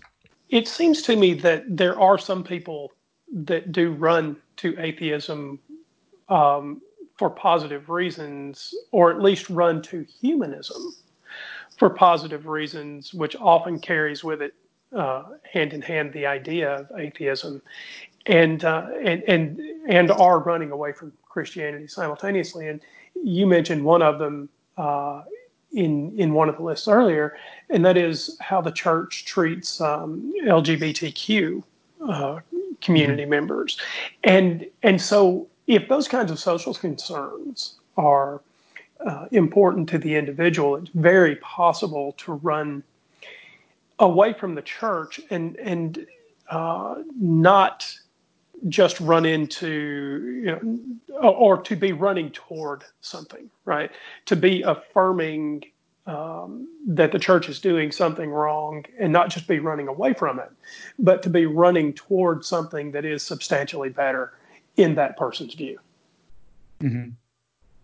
so yeah I, I, I, could see that with humanism because it's a positive um, mindset. It, it makes propositions right. about the nature of uh, morality and humanity and so forth, versus you know pure atheism, which is just a lack of belief, which isn't even a thing really. Um, that's another show. Well, when I say I, when I, I say it I'm, I'm just thing, looking at I the time clock here and go, let's not go there, please. no, when I say it isn't a thing, I mean it's it's not a standard or an objective or you know there's no scripture or, or Ten Commandments. There's no law that uh, can, that defines a lack of belief. It's just a mm. state of being. Um, that's another show. Maybe I'm mistaken. Well, I've never seen atheism as a positive argument for the nature of reality.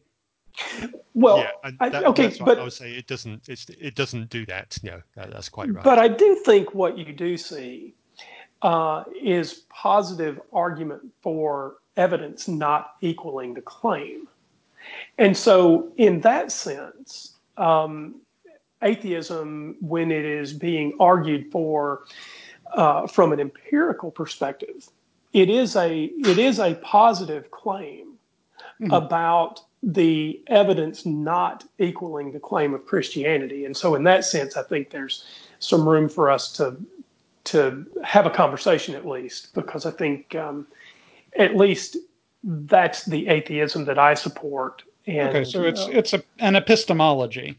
You know, that's right. At least it's the defense of an epistemology, which is fine. Yeah. You know, but um, it doesn't make a positive argument for values or anything like that. It makes an argument for a standard by which we discover those things, which is fine. Oh, that's absolutely true. Yeah. So it is not. Uh, it is not. As compared to humanism, which is a right. standard set of values, yeah. which yeah, is the distinction right. I was making. No, that's fair. That's yeah, fair. and and, and I, I was just going to say I, I endorse that. You know, I'm, I'm humanist because I believe in in this, that, and the other. I, I'm atheist because it's a it's a tick box value that has resulted from the rest of my worldview. Yeah, so so you're absolutely right in that if you affirm atheism uh, in in either its weak form or its strong form, all of your work to assess values is still ahead of you. So mm-hmm. yeah, we're we're in lockstep there. That's what I was saying. Yep, fair enough. So uh, I just wanted to pick a fight at the end for fun. Bring it. See, and I promise the listeners that one day we will find a topic that will make you cross enough to raise your voice. I apologize. I could probably go there. we, we will eventually we will eventually know what it means for someone British to be cross. We will make a cup of tea in the wrong way. That is how you make a British person cross. Oh, so uh, so Instagram says, man. yeah, or or serve world. beer or serve beer too cold. That's um another one. Um. Anyway, be- before this before this sinks into the quag- quagmire of um whatever, then so. I, I fear we're we're we're we're losing him already. I th- I think Joel, there's one question I'd, I'd like to ask you, having gone through all of this.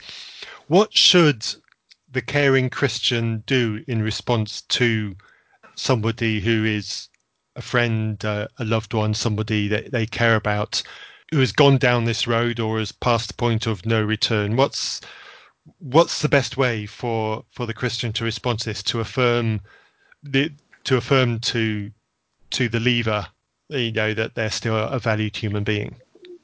So the problem with a person going from Christian to non-Christian is that uh, the loss of community, and hmm. you know, I mean, if the Christian community abandons that person uh, by virtue of them no longer believing the same things that they do, uh, then that's the fault of the Christian community. Now, I've equally heard about people who have deconverted who are no longer comfortable around Christians because of the elephant in the room.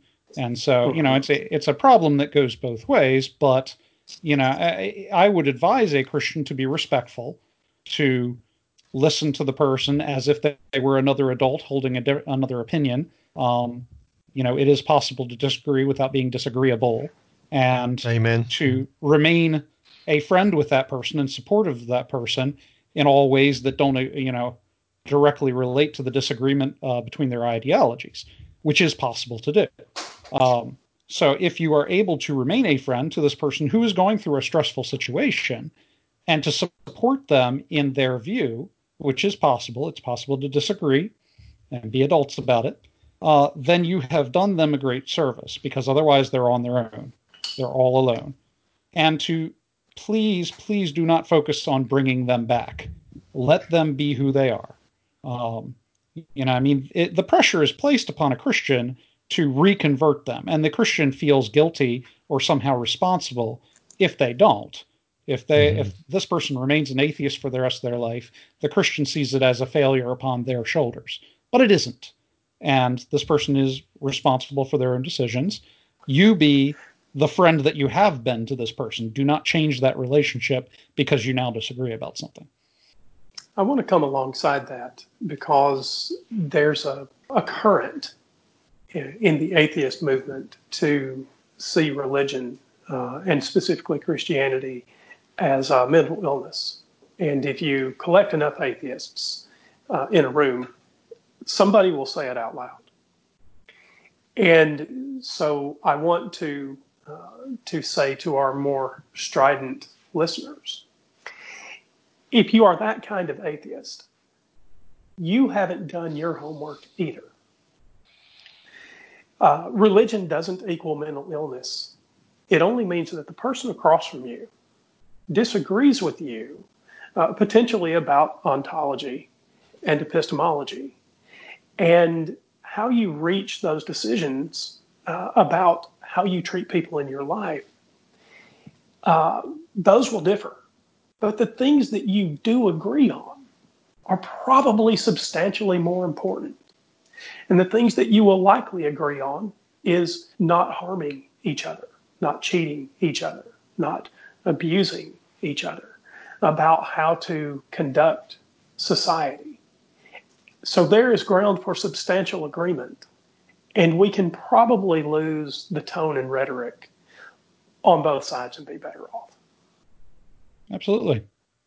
Fully agree. Yeah, and I'll put my hand up. I've been guilty of uh, unhelpful comments towards uh, Christian friends and people who who aren't friends, but I've still said uh, unwelcome and uh, unhelpful for things. So yeah, we can we can all, all learn in that. And I want to completely endorse the response you gave to that question, Joel. Thank you for that. It was really good to hear it. I appreciate you saying so. Uh, Matthew, closing. Um, I have n- nothing else to ask or say about the study. Do you? I don't, but Joel, I would like to uh, first ask uh, before, well, maybe not first because we're all the way down to the last, but I would like to give you an opportunity to uh, tell the listeners where they can find you because uh, that's important. You've said some interesting things. The listeners ought to be able to follow you and uh, so, how do they get in touch? So, I would recommend following the Facebook page that I have for my research, which is uh, titled Switching Sides. And it's titled that because I can I study both conversion and deconversion.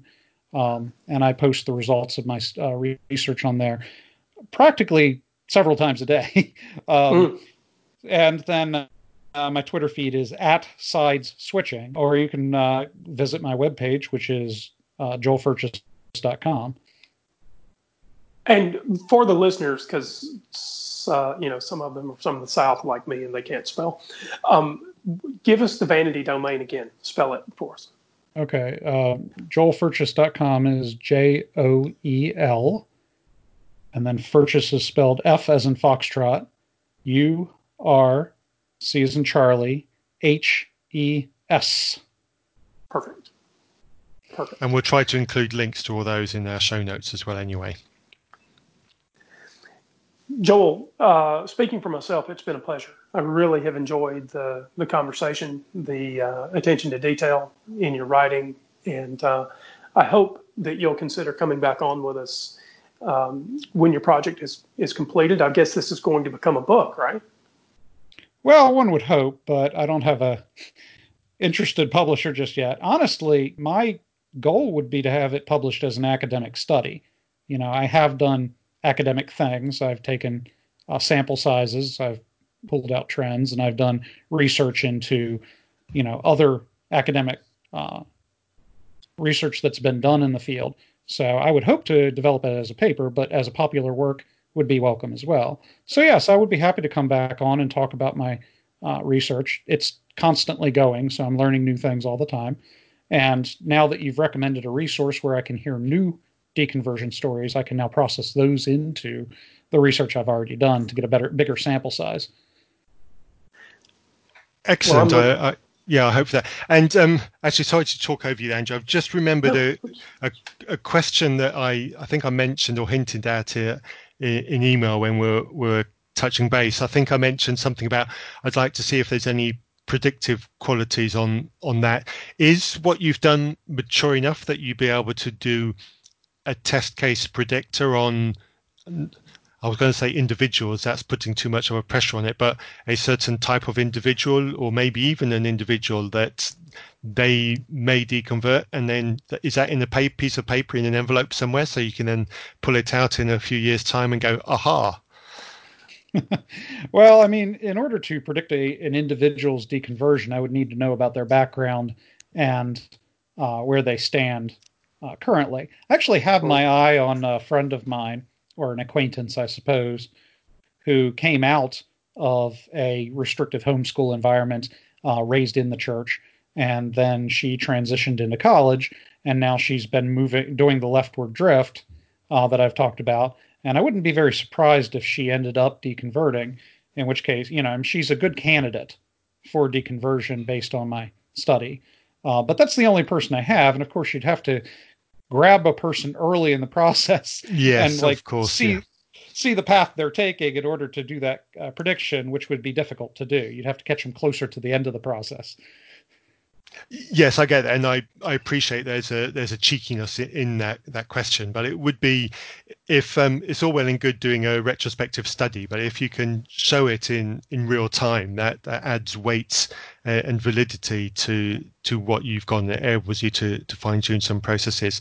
Uh, so thank you for entertaining the question. Um, it's yeah, it's it's one of those things one one thing that for the for the listeners, so one thing that Andrew and I like to do to some of our guests is ask them if they have a favorite Bible character and uh, and just tell us who that character is. Okay, I, I think you know it's it's a hard question to answer, but I think probably it would be Job. Mm. Okay, All would right. you like to expand on that? I'm curious. Sure. So Job is a first-rate philosopher. Um, and the the thing about the book of Job is people like read the beginning and read the end, and that's about all they read of the book. There's a significant chunk of material in between the beginning and the end, and uh, there's many interesting uh, features of that material. Uh, I think the book of Job probably asks some of the most important questions in the whole of Scripture, and it's widely considered to be possibly, possibly the earliest work uh, that was authored within the collection of uh, scripture in the Bible. And one of the interesting features of Job is, you know, I mean, the the Middle Eastern religions like Hinduism go back uh, centuries to possibly, well, millennia to possibly some of the oldest religions out there. And Job almost seems like a argument against uh, karma specifically, because the argument that his friends are making in that book is very karmic argument that bad deeds hmm. are punished and good deeds are rewarded and he's only suffering because he did something bad, which is a very Eastern outlook. Uh, and of course, he's making an argument against that, that it's possible to suffer and also not have done anything bad. And then that raises the question of what about justice? And that's a point that's reviewed extremely in there. So Job is a first-rate philosopher. Even if you don't believe a thing in the Bible, it's it's a very interesting bit of philosophy to read. Job is interesting philosophy. I uh, I love the book, and it has the coolest description uh, of Leviathan. it's, you know, it's maybe the only description in the Bible. I was going to say, is there another? no, I, I, think it is the only one. And but dude, it's super. Uh, it's super cool, right? I think that's uh, chapter thirty nine or forty, if I remember correctly. I couldn't tell you. Yeah, it's all right. Look, Job is uh, Job is an interesting read, um, and not only do you have that uh, that karmic discussion, but there's the there's the whole question of the interaction of, of good and evil behind the scenes, mm-hmm. and uh, and it's, it's, a great book. It is. Uh, yeah. So, um, Matthew, is there is there anything else? Are we uh, are we going to invite people to uh, reach out to us at Reason? Uh, at, yeah, you do that. You do that. so, um, thank you for listening to this episode of Still Unbelievable. If you have questions for us, we encourage you to reach out to us at reasonpress at gmail.com or in the show notes, you can click on the link and leave us a voicemail message. And please do reach out to Joel if you have questions. We're looking forward to having him uh, back on the show in the not distant future. And uh, thank you for listening to this episode of Still Unbelievable. We'll catch you next time. Cheers. Thanks, Joel. No problem. Outro music now? Yeah, yeah. That, that's, uh,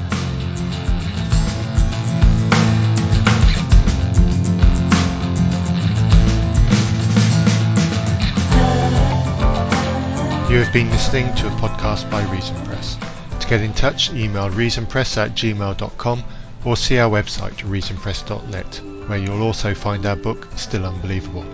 We welcome more feedback and you might even end up on an episode. Our theme music was written for us by Holly. You can hear more of her music at soundcloud.com slash hollybishop. You can support us by buying some of Holly's music and telling her we sent you.